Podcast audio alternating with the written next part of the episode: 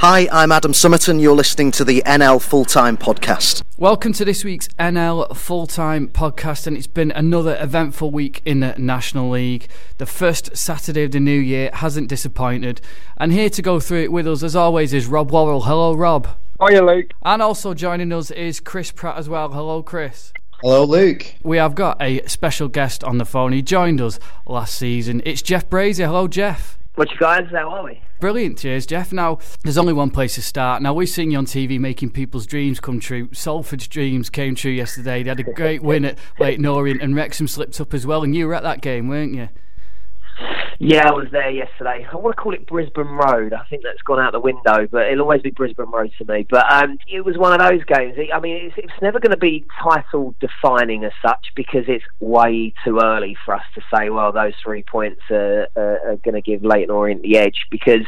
Uh, to be honest, if Orient did win, uh, and they would have been desperate to have done so, it would have given an, an eight-point gap on on Salford, and we know Wrexham have got a game in hand. But it just would have been lovely for them to carry that into uh, an, an, easier January period, should we say? That, that you know the Christmas period must have been really difficult for all the managers in the National League, and you can see actually from the, the results that it obviously played a part in how consistent teams were churning out sort of victories. To be fair, there there are very few consistent teams over the Christmas period.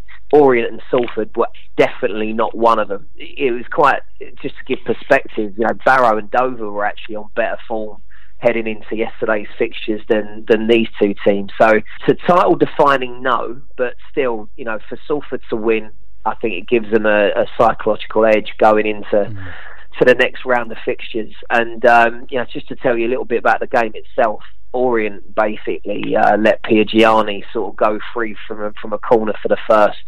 And and one thing that anyone who's watched Salford know is you don't let that happen because uh, he, he, you know, he's very good at sort of getting on the end of them. Great deliveries from Son Walker, and, and and there he is, sort of making it one 0 And then I, I think a bit of a, a bit of a an, an error from Sam Ling potentially for the second and um, and Rory Gaffney, who I always want to call Dean, and it, it really annoys me because I'm about to report the goal, and I'm thinking he's not Dean, he's not Dean, he's not Dean.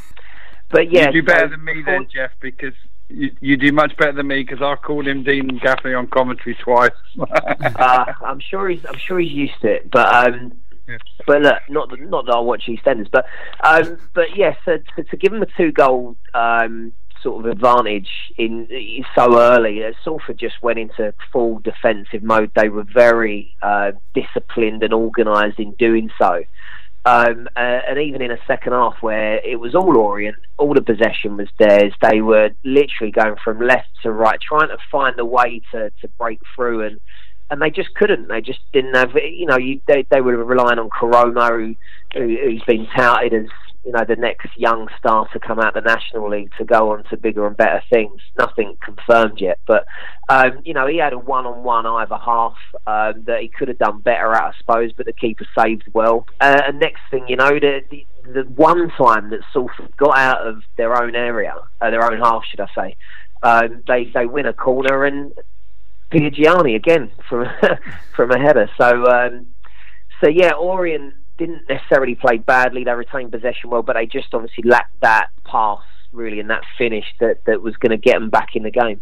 What was the atmosphere like, Jeff? Because I know Graham Alexander said afterwards he was pleased how his players dealt with the atmosphere and also how the officials dealt with the atmosphere as well. Spiky. Uh, you find this with any team that has a history in the Football League. Um, you, you find that when things are not going particularly well, they become very unsettled and disgruntled very quickly um, and they, and they let that know as uh, as they uh, obviously have the right to do so. But um, yeah, there were a few refereeing decisions. One was from a, a contentious decision uh, on the edge of the box. Piergianni, after knowing that, that that the ref had blown up for a free kick for Orient on the edge of Salford's box anyway, he kind of took a free shot, if you like, and went through the back of Koroma.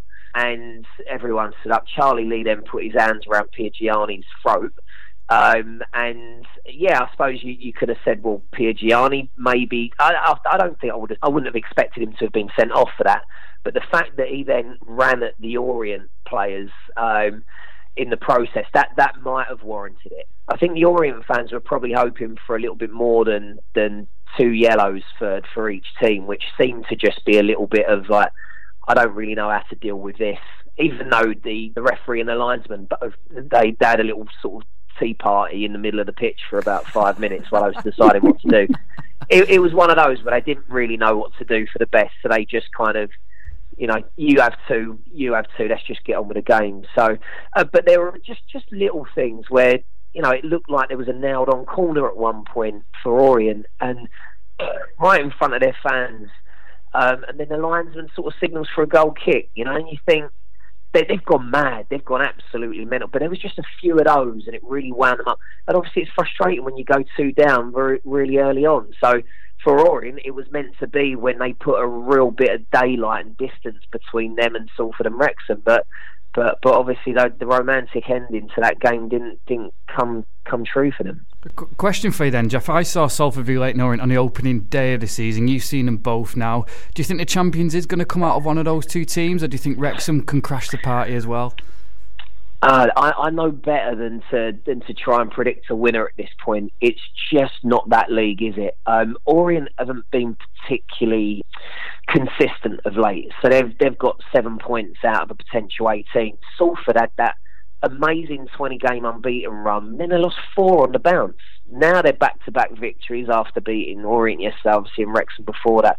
I'd say that the psychological edge is with is with Salford just because they look like they've overcome their blip they look like they've gone back to basics, to be honest, and they've they've sort of gone really disciplined and really organised in in the way that they've approached the last two games. Plus the fact he's he's signed Matt Green from Lincoln, and he's he's found a partnership between him and Gaffney that looks like it really works. And you've got Adam Rooney on the bench as well, and and and Danny Lloyd, who's a fantastically creative number ten. So they they look like they're in a better place right now. Wrexham have, you know, obviously had that thumping five one uh, win against Salford that I was at just before the new year, and you think, wow, don't write don't don't write Wrexham off because um, you know they, they look amazing at the minute, but but they've just lost two games on the spin. So I'm not going to predict a winner what I will say, what I do find fascinating is you've got so many teams that are literally like mounting a real surge towards those playoff places, like your Ebbsfleets, for example, have, have done incredibly well of late. I can't remember how many, but I think they've Ebbsfleet and Dagenham and Dover have all got six wins out of their last ten games. So I think. I think the, the playoff places are going to alter slightly. I think you, you, you know you look at the trends, didn't you? And Gateshead and Harrogate are having a real dip. So for me, your, your Orient, your Wrexhams, your Salfords are likely to be likeliest to be where the winner comes from. Um, but in terms of those playoff places, again, it will be like last season, where that last round of fixtures, there'll there'll be easily ten, if not more, teams that that can slot into them with a victory on the day. Yeah, Wrexham, who are currently in third, do have a game in hand though. Um, they lost to Dover mm. on Saturday. Graham Barrow called it an untidy attacking performance and a bit of a reality check after the Salford game. So it could be. Mm. Do you mm. think they've, they've, maybe losing a bit of momentum? He said how vital this game in hand was coming up in midweek. Yeah, if we just look at the reality of like where the league table sits at the minute. If Wrexham win their their game in hand, then they are a point below Orient, which is a great place for them to be or you know Wrexham fans will be kicking them. So they do so well in some in some games, and then others they they do as Graham Barrow just referred to. It's like the reality check that they need that you've got to earn every every result in the National League, and it doesn't matter who you play. You you've literally got to grind out every result that you can get, and um, it it puts them in, in, in the mix for sure. And it just depends. How, they've they've all got to dust themselves off over that really busy period, get themselves back fit. I think rest as much as they can, and and then sort of see how they go after the trophy fixtures. And Wrexham, of course, they've signed Jason Oswell over the weekend. And Chris, he's a player you've seen a lot of at Stockport County recently. It hasn't worked out for him at Morecambe, so now he's got to try and rebuild his career a little bit at Wrexham now. Yeah, I think so. And yeah, I did see him. I saw him all of last season, obviously, and he was he's a menace. He really is an absolute menace. He's he's one of these guys you just can't get the ball off him having said that, he's, he's quite um, he's quite kind of like a lumbering frame up front, and he's not going to be one of these guys who scores. He's not going to be Danny Rowe who can score 25 yard, 30 yard free kicks and goals coming from the edge of the area. He'll score his goals from from most of his goals come from crosses, headers from crosses. Gets higher than higher than the defender and puts it in. I'm not surprised it didn't really work out for him at Morecambe, and I'll be really interested to see how he'll go on at Wrexham because because my view on him was he's a lovely guy by the way, and my view on him was that. Um, I think he's a very good striker in the National League North, and it'll be a real test for him. I think at, at Wrexham. I think against the big boys in that in that division, they, they might have centre halves that could mark him out of the game. And if he is marked out of the game, it's difficult for him. The, he hasn't really got that Plan B game. Interesting. Well, we know a few people from Wrexham listen, so it'll be interesting to see as well whether whether that does bear fruit and whether. Well, you're... Yeah, Luke. Do you know? Do you know what? I do hope he proves the, yeah. proves me wrong on that one, and I do think he has got it in his locker to to to step up. But I do need to, you know, I, I would need to see that. And like I say, you know, he, he's a he's a great he's a great guy as well. And I know that moving to Wrexham will be moving uh, a lot closer to home for him as well. Um, because I know he, he did travel in, I think, from around about Chester, North Wales, when he was at County. Yeah, so it'd be a good move from hopefully a bit bit more settled for him. What what do you make of Fylde, Jeff? They seem to take two, two steps forward and then one step back. They've had a couple of good results recently, and then he went and lost at Bromley on Saturday with Danny Rowe scoring yet again. He's gone top of the scorers charts, but a bit of a blow yeah. for him again. Yeah, Challinor will be doing his nut. They could feel like they should be top at, at, this at this moment. The reason I say that is just because they have thrown in so many points from winning positions uh, at late stages of games recently. Um, it's you know I don't know whether you watched Dave Challinor go mad after the Dover game uh, yeah. when when they were completely mm. in control of the game. And, and, somehow managed to lose it. And and it's it seems to be that you're right. Their inconsistency is what will define them as as a playoff team, as opposed to being a team that that could quite easily really be be included in in the mix when we're talking about who's going to potentially win the league. But but but yeah, well, I stuck my neck out yesterday. Few Orient fans didn't like that, but um, but yeah, look, the, the, the truth is there is that the the uh, the the uh, fact that they've given in so many sort of goals very late on is um, is is what's affected them at the minute. But Fylde are a really good team. Uh, when they played Ebbsfleet and I actually went up there to, to watch that at Mill Farm, um, Ebbsfleet were incredible for 30 minutes until Fylde scored against the run of play. So I'd be really interested to see what Ebbsfleet do at this point almost. I mean, they've obviously got Gary who's, who's really, really experienced, but they've also got Ian Hendon as assistant, who's an old Orient teammate of mine and someone that's a really highly rated coach. He was unlucky at Orient because he was he sort of got his chance there when they were um, under that, that regime of the uh, the interesting Italian guy who shouldn't have been anywhere near a football club. But I feel like I feel like Ebbsfleet are a team that you actually need to, to watch out for. They'll, they'll arrive in the playoff places at some point very soon if they continue the way they're going. Solihull don't look like they're going anywhere whatsoever. Um, it's going to be really hard to sort of to, to, to get in there, but um, it's the, the head to heads that are going to count most. I mean, Ebbsfleet, without a doubt, are, are knocking on the door um, more so than anyone else. Barrow, as much as they lost um, their last game, I still think that their their form sort of suggests that, that they're going the right way about playoff place as well. Uh, Bromley, I mean, you can't discount those because they've also got four wins in their last five, and I know they've had some signings. Those signings have obviously fitted in and, and, and gelled with the others really well. So, um, look, who are we to honestly sit at this early stage of the season and predict who's going to end up in the playoffs? Um, what I do know is that I think this is going to be an, an even more um, competitive season for those playoff places than last year was, and that, that would have been hard to imagine. Another Essex team, Dagenham and Redbridge, uh, they drew four each against Bournemouth. It was three all at half time, and it was uh, well, defending went out the window in that game certainly. Yeah, it must have done. It must have done. Yeah, it's the sort of game that you wish you were at. It would have kept me nice and busy. But Dagenham, again, I've watched them a few times as well recently. That Peter Taylor effect, where where he's got them playing some really attractive football, and they're scoring a, a good amount of goals. That's for sure. And they don't know when they're beaten either. And they've they've had quite a few comebacks. And I had one at Hartlepool.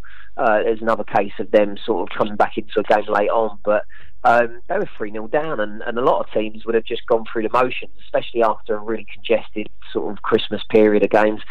Um, but yeah, they, they, they didn't. And in some respects, they might even be gutted that they they, they didn't win it. But Boreham Wood are desperate for for a run of form, and they, they just haven't had that of late. They haven't been able to replicate what they did last year, and um, you know they've very nearly become a football league club if it wasn't for for Tranmere managing a, a, a an unbelievable um, ninety minutes with with ten men. But yeah, they, they'll they'll probably feel quite upset that they've sort of thrown in three points themselves there.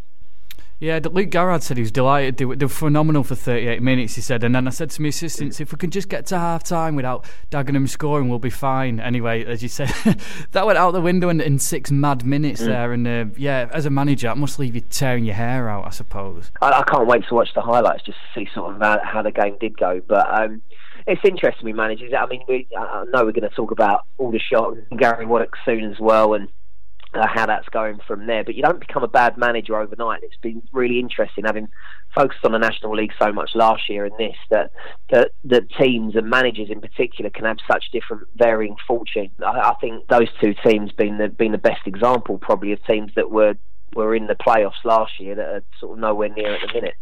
Rob, there was a thriller yesterday up at the Proact Stadium, wasn't there? It was Chesterfield against Ebbsfleet. Oh, yeah, unbelievable. I mean, in amongst this crazy division, which had some outstanding games and results in it yesterday, was, was something ridiculous, actually, quite ridiculous. So, sort of caught my eye early on seeing that. Uh, at Chesterfield, at Ebbsfleet, who, who Jeff's just been talking about, they're on a good run of form under Gary Hill since he's been there.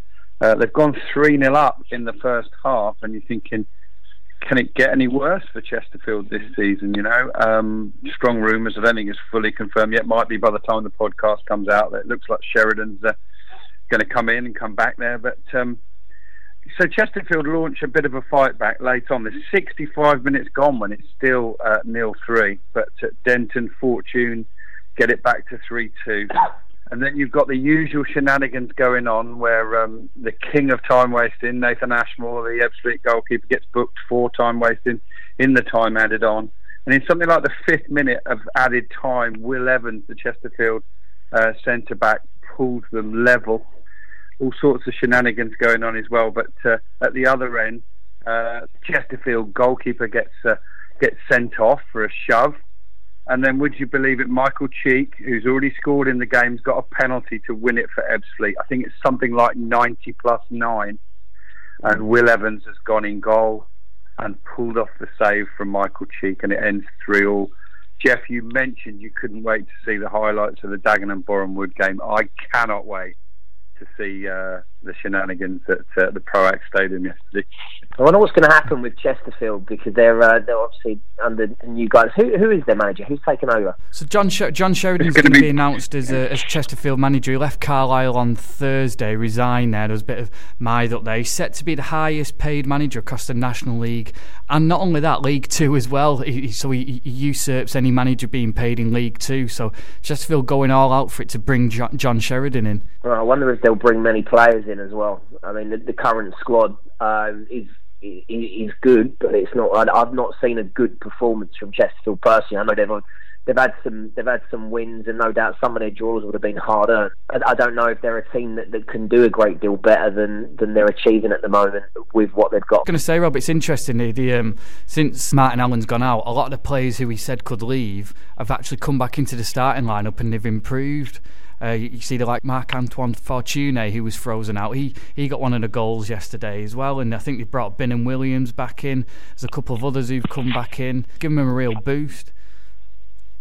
Yeah, it has. I mean, one of the one of the trickiest jobs for Sheridan to do, and he's been around, you know, the level and the game for a long time, is to suss out who's who he's going to need in the trenches with him and who he isn't. And and I think another thing is the way he's going to play because the most pivotal sorry, pivotal person in that scenario is Tom Denton, who scored again yesterday. I think we all know what kind of player Tom Denton is. He's very, very effective at it. He's a big, strong, tall target man. Um, and that's the big decision really for Sheridan coming in. Does he recognise that he's in a battle? Does he keep it direct? Does he just try and make sure that they outscore the opposition, or does he try and get down? I mean, there's generally a feeling, isn't there, in football that uh, you know, when you're up against it, you're down the wrong end of the table. You need battlers rather than flair footballers, and uh, you know that's that's one of the issues that that uh, somebody who won't compromise his footballing values, Gary Waddock's going to be looking at long and hard right now uh, with the situation Aldershot find themselves in. Let you know, let we've talked about Aldershot enough on the podcast. They didn't play yesterday, but let's link this in to the worst possible set of results for them yesterday because mm. Credit to all those teams in the bottom seven four of them won yesterday, staggering. We've mentioned Dover's win at Wrexham. Havant and Waterlooville had a 2 0 win over inform Barrow as well. Nobody would have picked Maidenhead to go up and win 1 0 at uh, Gateshead, although they're in slightly mixed form at the moment. Um, and finally, Maidstone going up to uh, Hartlepool, who are under new management, and, and, and, and getting a 2 1 win. Jack Powell getting both goals, neither of them from set pieces, um, which he's uh, kind of famed for, both from open play staggering set of results at the bottom. Jeff, what do you what do you make of things down there? There's uh, a big and a fancy club mm. probably going to go down, isn't there? I mean, you'd have to say probably one of Aldershot or Chesterfield are going to go, if not both. Uh, lads, correct me if I'm wrong, but I think this would be Chesterfield. If John Sheridan wasn't able to turn it around, it would be their third consecutive uh, relegation. Yeah, so look, new manager, he's got months and months to, to obviously get it right, but he's going to need to start getting it right quickly. I can't believe that Aldershot haven't got a winning night. That doesn't make sense to me because um, Gary Waddock is such a, a, competent manager. You know, he's won the National League before, and um, I, I, can't understand what's what's going on there. Mason, I really hope that Harry Wheeler was going to do well because I was a big fan of his at Billericay an excellent coach. You know, really more than his, his approach. You know, I'm, I'm sort of baffled as to why it didn't work out there. Um, but you're right. I mean, and Havant seem to be really good at home. Um, not not so good away, mm. but they do seem to be very effective at home. They've had some thumping sort of uh, re- results uh, at, at, at, their place. And, and, and yeah, you sort of look at it. I think Dover Dover look like they're on their way up. You know, as a Dagenham, uh, Barnet are always going to, gonna, gonna. I don't, I don't see Barnet sort of getting getting brought down into it. There's not really anyone that's that's sort of mid-table that looks like they're they're sort of thinking. Um, so you kind of have to say that, that out of six clubs there, four of those look like that. I mean, that's such an obvious statement, but I, I wouldn't I wouldn't like to predict which two are going to get out because there's so so much football to be played. But yeah, a few a few a few of those will be quite worried at this point. I'd say.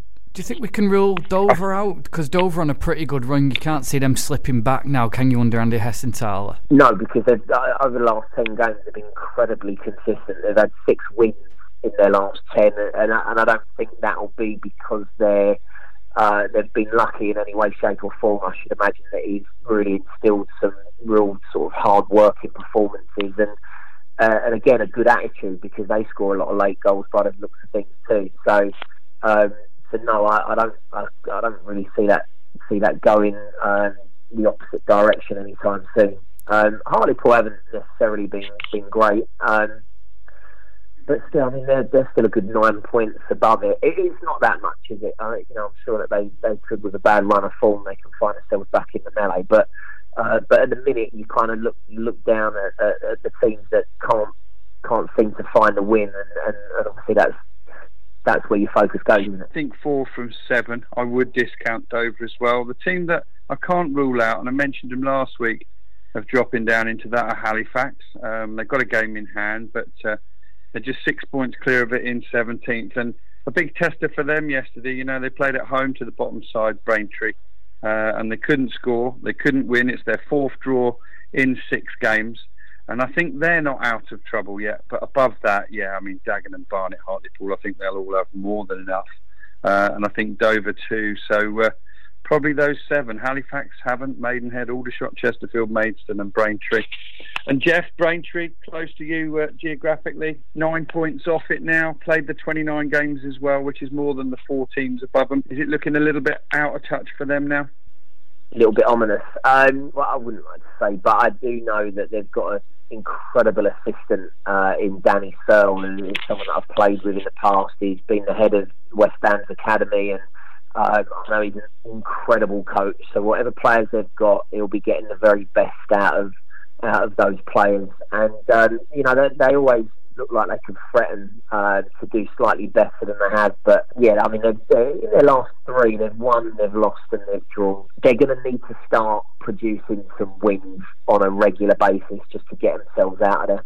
And again, what, what I think usually would be the case is that you, you, you'd look at the, the bottom half of the National League table and you'd say, well, there's a lot of teams that are not doing particularly well. But uh, as I say, as is so strange with this topsy turvy league, is that there's a lot of teams in the bottom half of the league that are, are actually doing really well.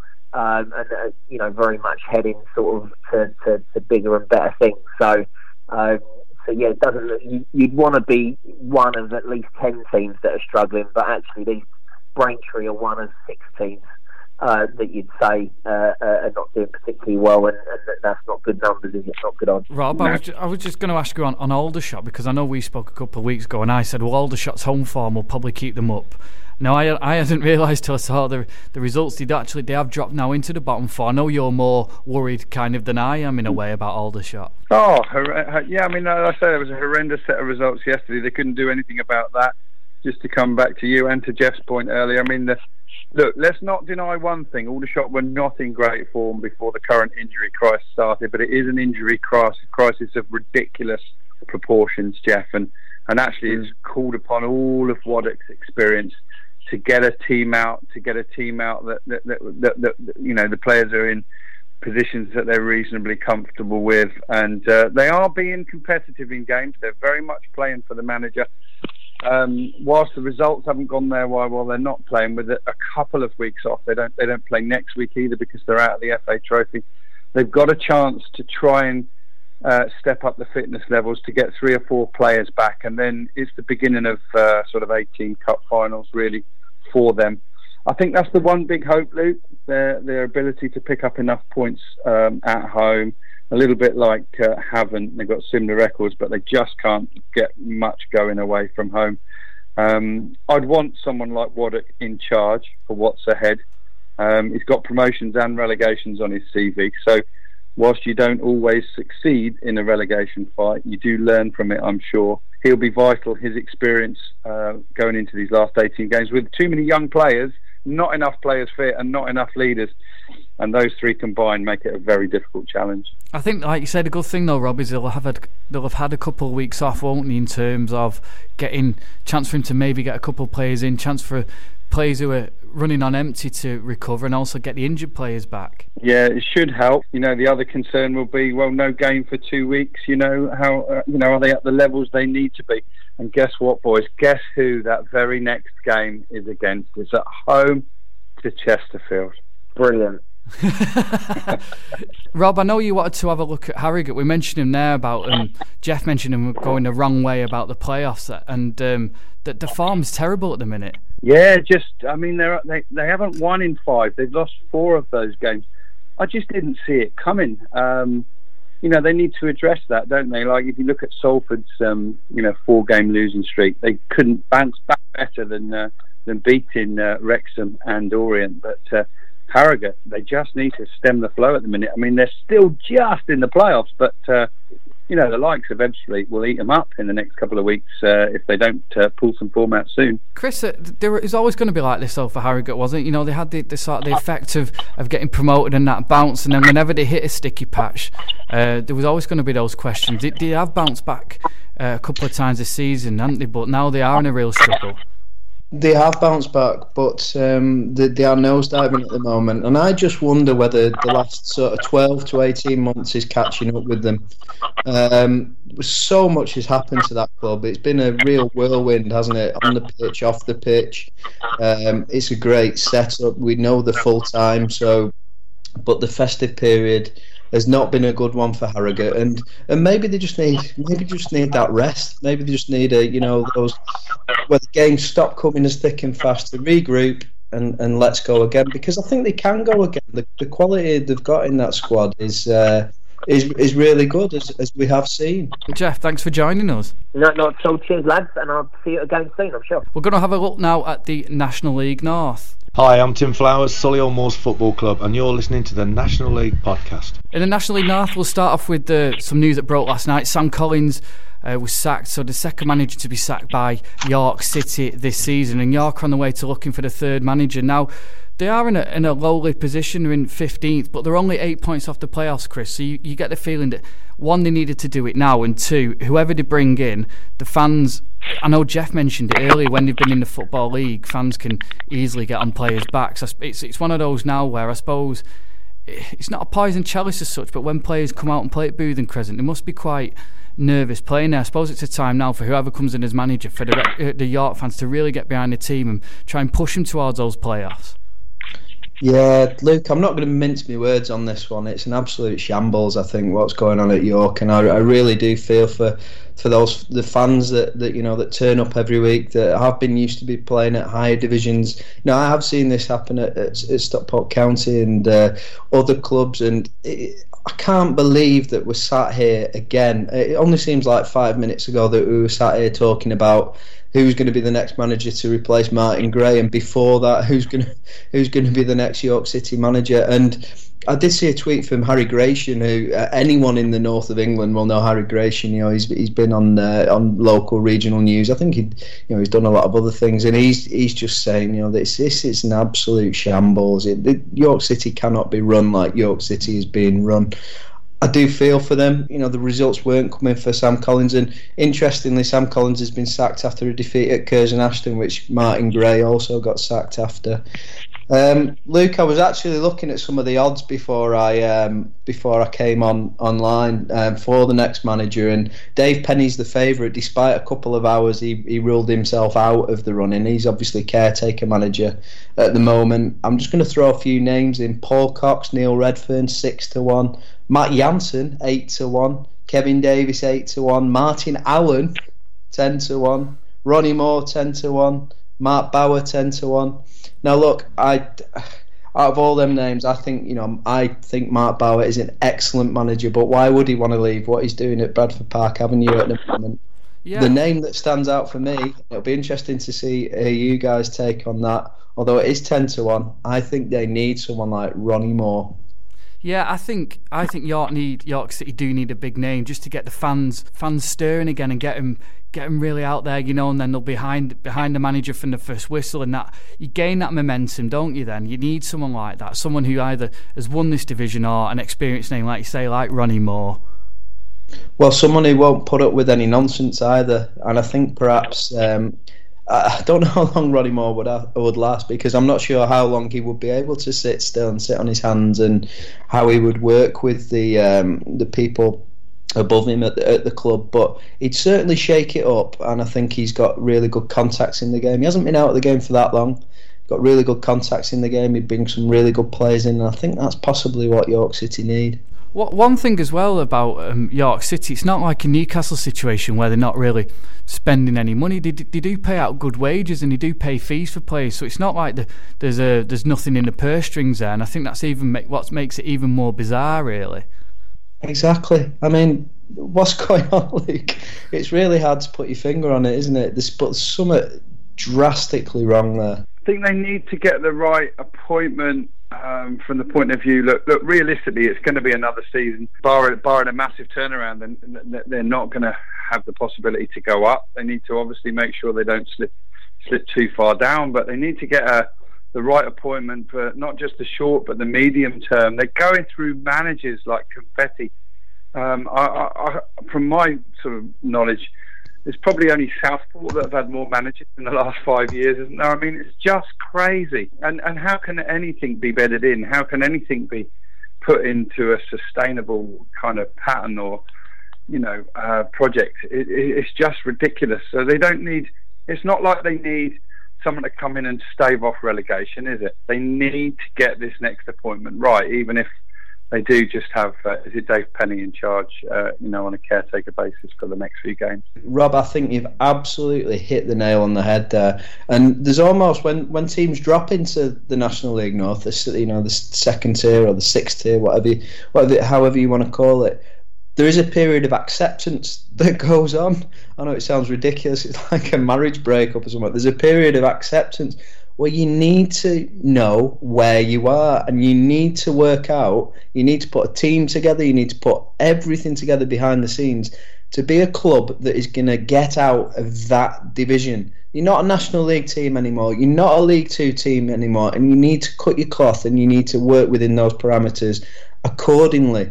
And maybe that's what York haven't got right there. Maybe York are still playing in the National League in their heads or the, the League Two because they need to work out how they are going to get out of this division. And that might mean three, four, possibly five seasons while they get everything right to move up and then begin to be a force again. Yeah, Stockport County is a good example of that. But in terms of, like you say, of a new manager, you've got to get somebody in who, like you say, get get the fans excited and maybe have a push for the playoffs. And if they don't make it, they know they're in a good place to maybe challenge next season. Then moving on, it. I mean, in terms of the the bottom of that was a, a brilliant result for Curzon, wasn't it, Chris?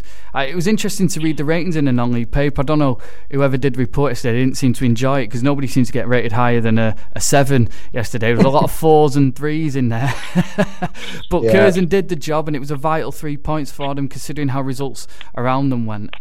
Yeah, Mark Bradshaw will not care a jot what the ratings are in the paper because they got the three points, and that's a, a couple of good wins, and they really did need it because they were in free fall. And there seems to be so much more going on off the pitch than on the pitch at, at Curzon Ashton at the minute. There's players going in and out like like nobody's business. They signed Sean Miller, who's been a great player the last couple of seasons at Altrincham, at Colne. We've seen him at Colne. He's a handful. They've just brought Craig Lindfield in, who was fantastic at FC United. He's got league experience. So there's some good signings coming in, but they're also turning players round. And you've got to look at uh, Ollie Crankshaw, he's just been signed for Wigan Athletic as well. Um, so that's a real, you know, feather in the cap of, um, you know, John Flanagan before and um, all the people at, at Curzon Ashton who've helped develop him. And, and at Lower Leagues, we saw him playing in the Evo-Stik um, Premier last season as well, didn't we, Luke? Joe Guest, a fantastic player. He's moving to Melbourne to, and not the one in Derbyshire, the one in Australia to, to sort of further his career. So there's so much going on there was a breaking over Christmas. They were doing some fantastic things for for homeless people over Christmas. They had all loads of food set up, and they were to they were to feed everyone um, terribly. They had a break in, all the food got nicked, and they couldn't fulfil that commitment that they'd made. So there's so much stuff that's been going on at Curzon Ashton. So to get two wins on, on the bounce will be uh, really pleasing for him because they, they want to stay that in the National League North. Hereford picked up a good a good draw against a top of the table Chorley there, and with Darlington winning as well, it's, it's quite tight down there at the bottom now. We we mentioned it last week. I mean, even though Darlington are in 13th, they they could still be looking. Their fans are still worried on their phone that they could go down.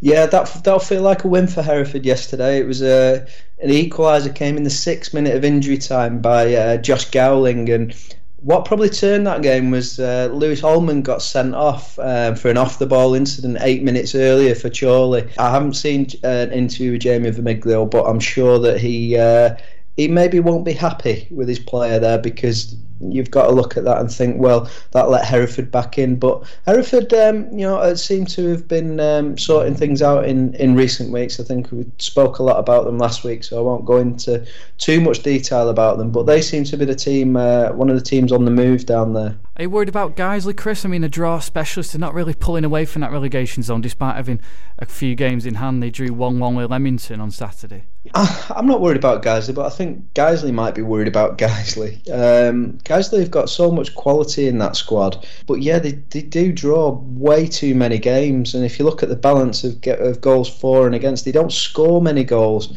And um, if you're not scoring many goals, you, you you could be in trouble. I think that I think they're too far away from the mix already at this time of the season. They've got games in hand, and I think they've got enough in that squad to start turning some of those draws into wins. The irony of that result was is both Guys and Leamington have the most draws in the league, so no surprise that it was a draw.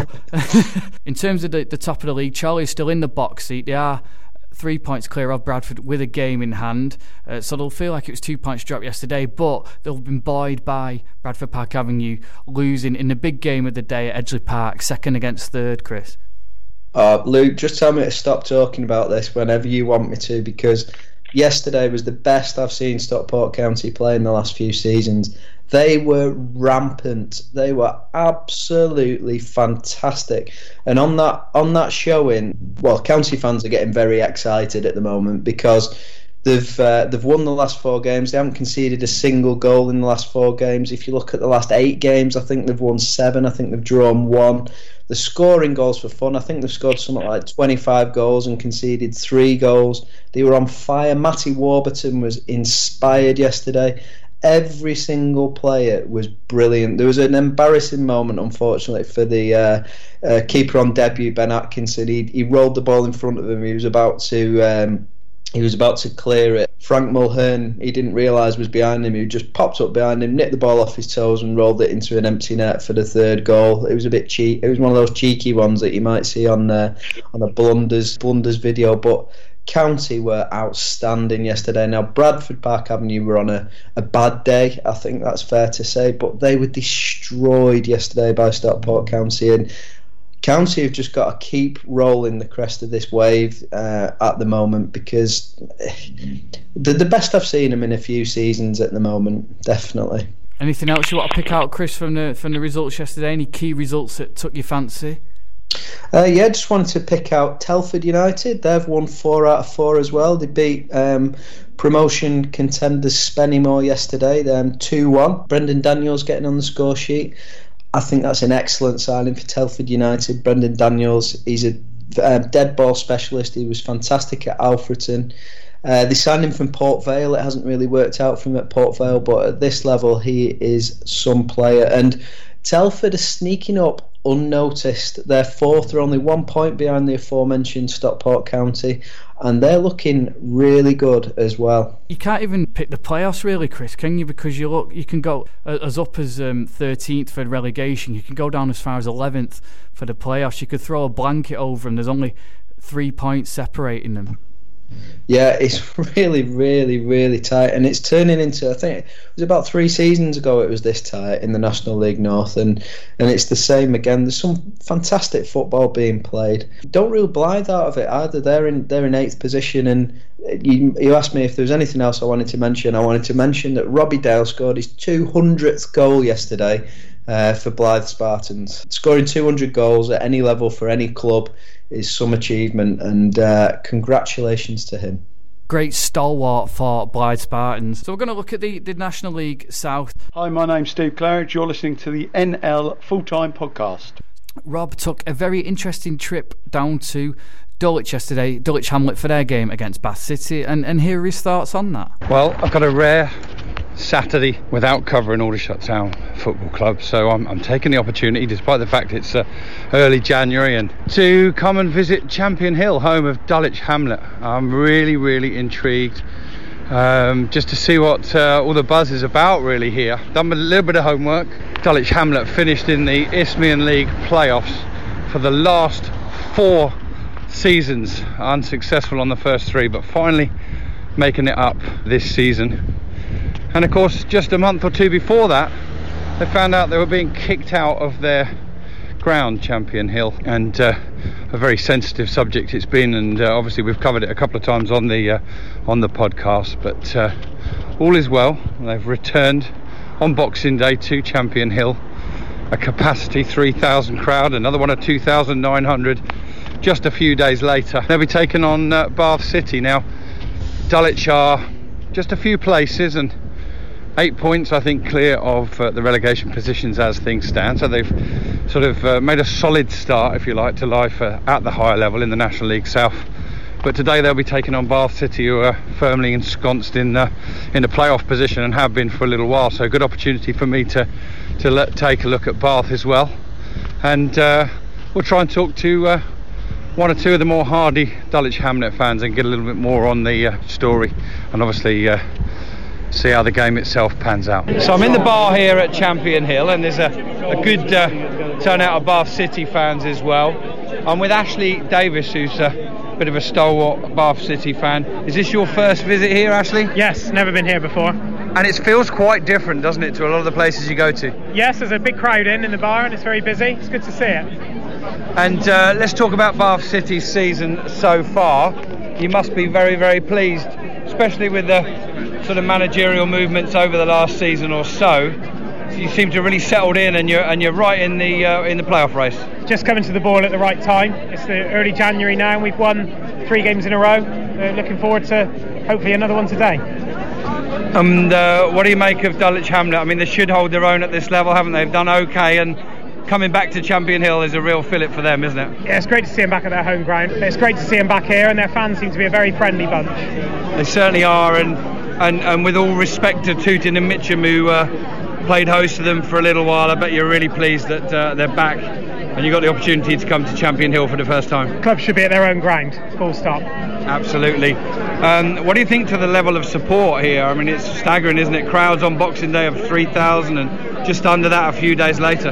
It's incredible. It's great to see a non-league team pulling in this level of support with Chelsea and Fulham not far away, Charlton as well. It's great to see it. Brilliant, Ashley. You've been superb. We'll uh, stick this out on Twitter in the next couple of days. Have a listen to the NL Full Time podcast. Great. All the best.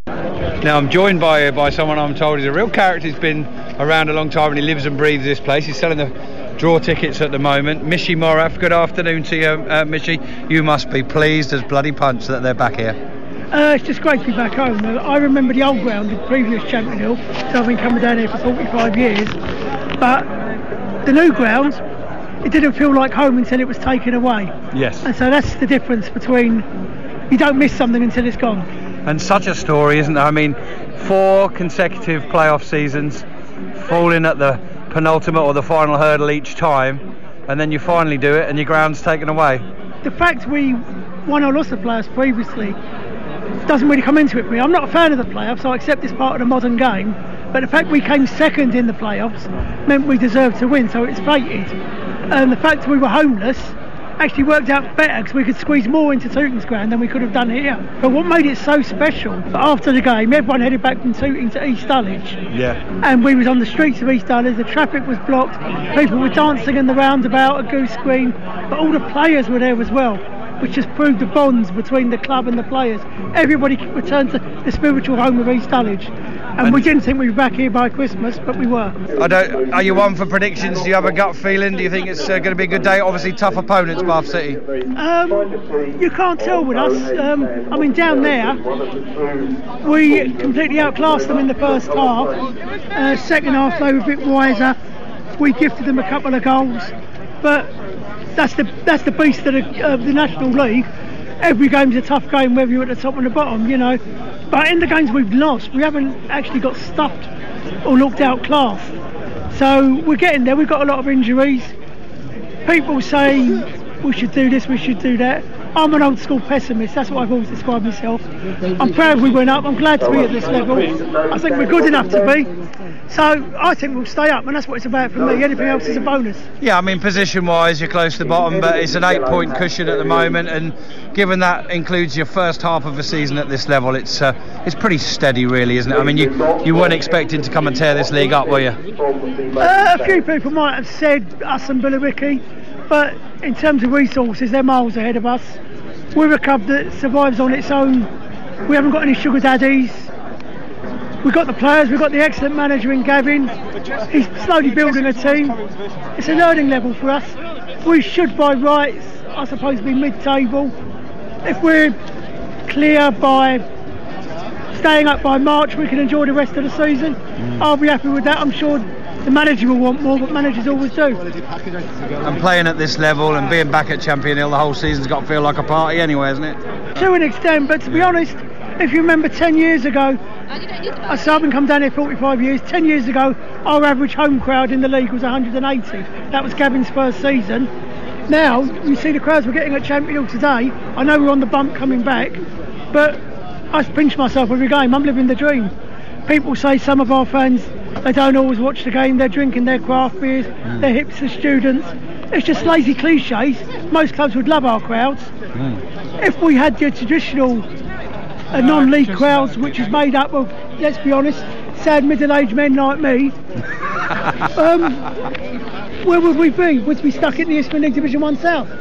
We've progressed and we've got the crowds, we're breaking the mould for non-league football. I'm enjoying it, I'm proud of it. Yeah, brilliant. It's great to meet you, Mishi, and uh, listen, the boys on the podcast team will probably be cracking the joke that I'll see you again next season because I'm involved with Aldershot week in, week out, and they could be coming down as well. Enjoy your season. Okay, thank you. That was a, a, really interesting chat with, especially with the Dulwich fan, Mishi Robbie. He seems like a bit of a character, doesn't he?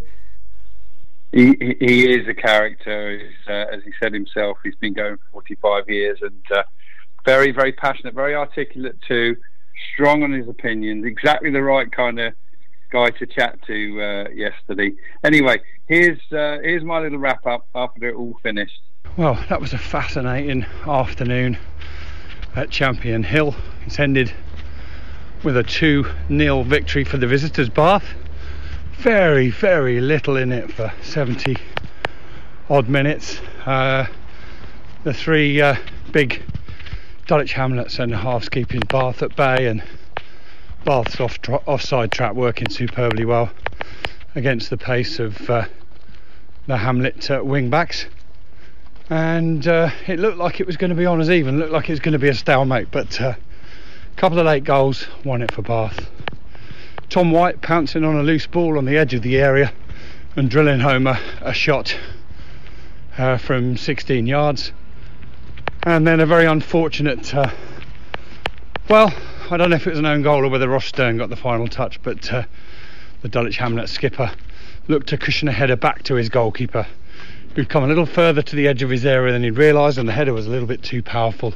He's heading towards the line, and uh, it was touched home on the line, I think, by Ross Stearn. So, a solid 2 0 away victory for Bath on their first visit to uh, Champion Hill. Good afternoon's work for them.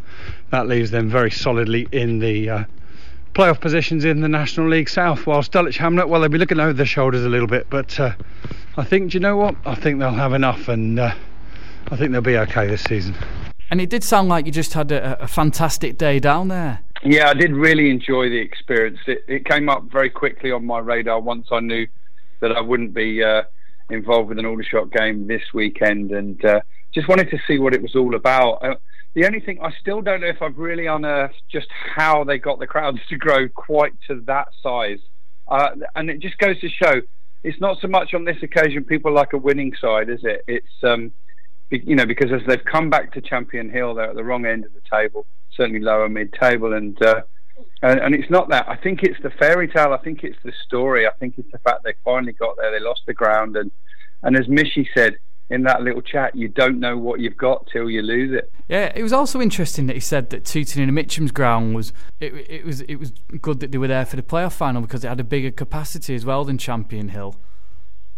Yeah, it kind of worked out okay for them, didn't it? And uh, I tell you what, I have not seen, regardless of your take, and, and covered it in terms of the uh, the cliches that are out there.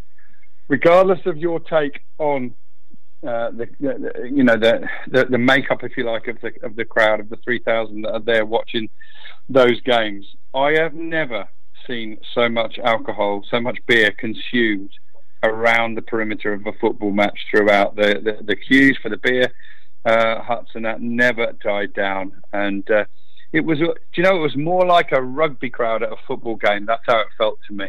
Yeah, I know. I know you did mention that in, in terms of it. Just seems a really good atmosphere and a really good play. If you if you want to get in your to get your kids into into non-league football or football in general, it sounds like the kind of place you'd want to take them really because it's a, gen- a gentle atmosphere, but a good one it was a gentle atmosphere, and, I, and, there's no doubt that you know around the ground there were huge pockets of people that were that, that were socialising and were there chatting with their mates, probably more than they were concentrating on the football. But if you're Dulwich Hamlet, do you care?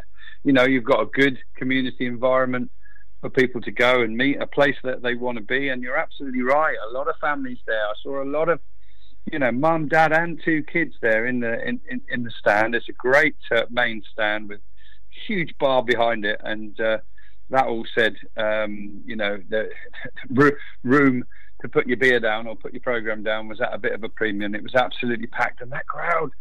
3,104. So I'm guessing somewhere along the line the uh, capacity's been reviewed.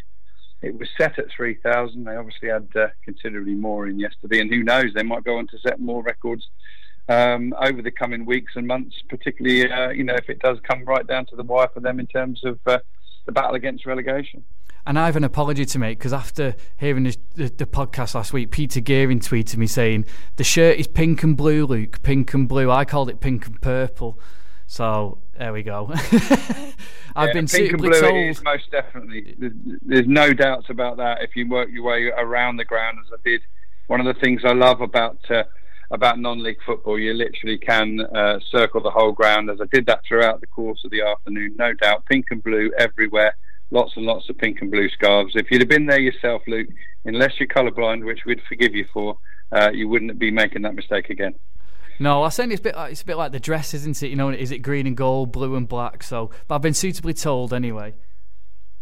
And I've been suitably told about the, uh, the, the food that accompanies the jerk chicken I had yesterday. It was most definitely rice and peas, and not rice and beans. yeah, I noticed that there was a few ang- angry people uh, tweeting you yesterday, weren't there? there was, but uh, all in good jest, I'm sure. Looking at other results in the National League South, we're going to head to the bottom because you said Dulwich aren't really in danger. There's, there's probably uh, four out the five teams that are down there that are in are in danger at the minute, and uh, one of them is Gloucester City. They parted company with Chris Todd uh, during the week after a pretty inauspicious Christmas period. The they, they beat Weston-super-Mare on Boxing Day, but then they lost at Torquay and then lost at home to Weston-super-Mare And he said after the Weston-super-Mare game that I have a plan in place and things will start to happen over the next few days. Unfortunately, part of that plan from the Gloucester board was to uh, get rid of Chris Todd, and they lost 2 0 at East Thurrock on Saturday, one of their direct rivals and Gloucester are now second bottom. Hungerford, they got a really good win over Concord, a rather surprising win as well. Possibly one of the results of the day to to go out of the relegation zone. Yeah, they did, and uh, you know some other fascinating results down there as well. Welling five, Truro City three. Um, Truro picked up some compliments, didn't they, in uh, in uh, Tom's wrap up from Torquay the other week, and, and, and from Gary Johnson too. They're playing pretty well at times. They're scoring a lot of goals, but they're conceding uh, way too many. 51 goals conceded this season. Uh, it's almost uh, like the Kevin Keegan style, isn't it? You know, we'll try and score more than you, and uh, that's a dangerous one, but certainly it'll be an enjoyable roller coaster ride for, for the fans of that. And then you get above them, sort of sixth bottom Dulwich Hamlet. They played 25, which is two more than Truro, uh, and 26 points. So uh, you know, they, they, might just have enough. I felt that yesterday. Um, and then, you know, get above that. Look at the two teams above them. Wow. Hampton and Richmond Borough and Hemel Hempstead Town. You don't expect to see uh, either of them down in 15th and 16th place. No, and we mentioned about it being quite tight in the uh, National League South playoffs a couple of weeks ago. Well, there is a slight gap opening up now. Now, Billy Billericay got a win against Weston-super-Mare on Saturday. They went on to 41 points and that opens up a four point gap now down to 10th place Oxford City, who were in the playoffs a couple of weeks ago. But there is that cushion now, isn't there? Yeah, there is a little bit of a cushion there. Interesting in that game, Adam Coombs scoring two again. Yeah, so Tom, don't give up on your prediction for him to be the top scorer. Of course, now that Lafayette's gone and Jake Robinson's gone, he's he's playing regularly for Billericay and uh, scored a couple of goals yesterday, as did Kieran Cadigan, who I, I, I infer from that has gone on loan to Billericay from Sutton. I didn't realise that. I must admit, I didn't notice him in the squad there uh, when they played Aldershot a couple of weeks ago. Flipping back to the other end, well, uh, whilst we're recording this podcast, Woking will be getting ready to take on Watford in the FA Cup. Good luck to them. I'm sure the result will be known by the time the podcast comes out. But while they were away, Torquay took full advantage, Luke. Uh, another four goal win for them against Slough, who don't bow down for anybody. Uh, four second half goals there for Torquay, so a bit of patience early on. Uh, another two and a half thousand plus crowd for them, and they pull five points clear. I want to ask you a question now, Luke, because you do most of the asking. Hmm. Torquay, five points clear. Woking, three games in hand. Which one do you want to be? I think just because of the full time element, I think Torquay uh, on this occasion are in pole position. Woking will give it a really good go, but whether the games will catch up with them, even depends on how much they put into the game against Watford today, how it affects them in the next few league games. So I think Torquay, the full time aspect, the manager, I think uh, they've got the advantage at the minute. And also the fact, you know, in, in my opinion, it's so easy to look at it, isn't it? And you think Woking, they've got three games in hand. If they win two of them, that'll put them a point ahead. But it's if, isn't it? And and their games are becoming thick and fast, back to back.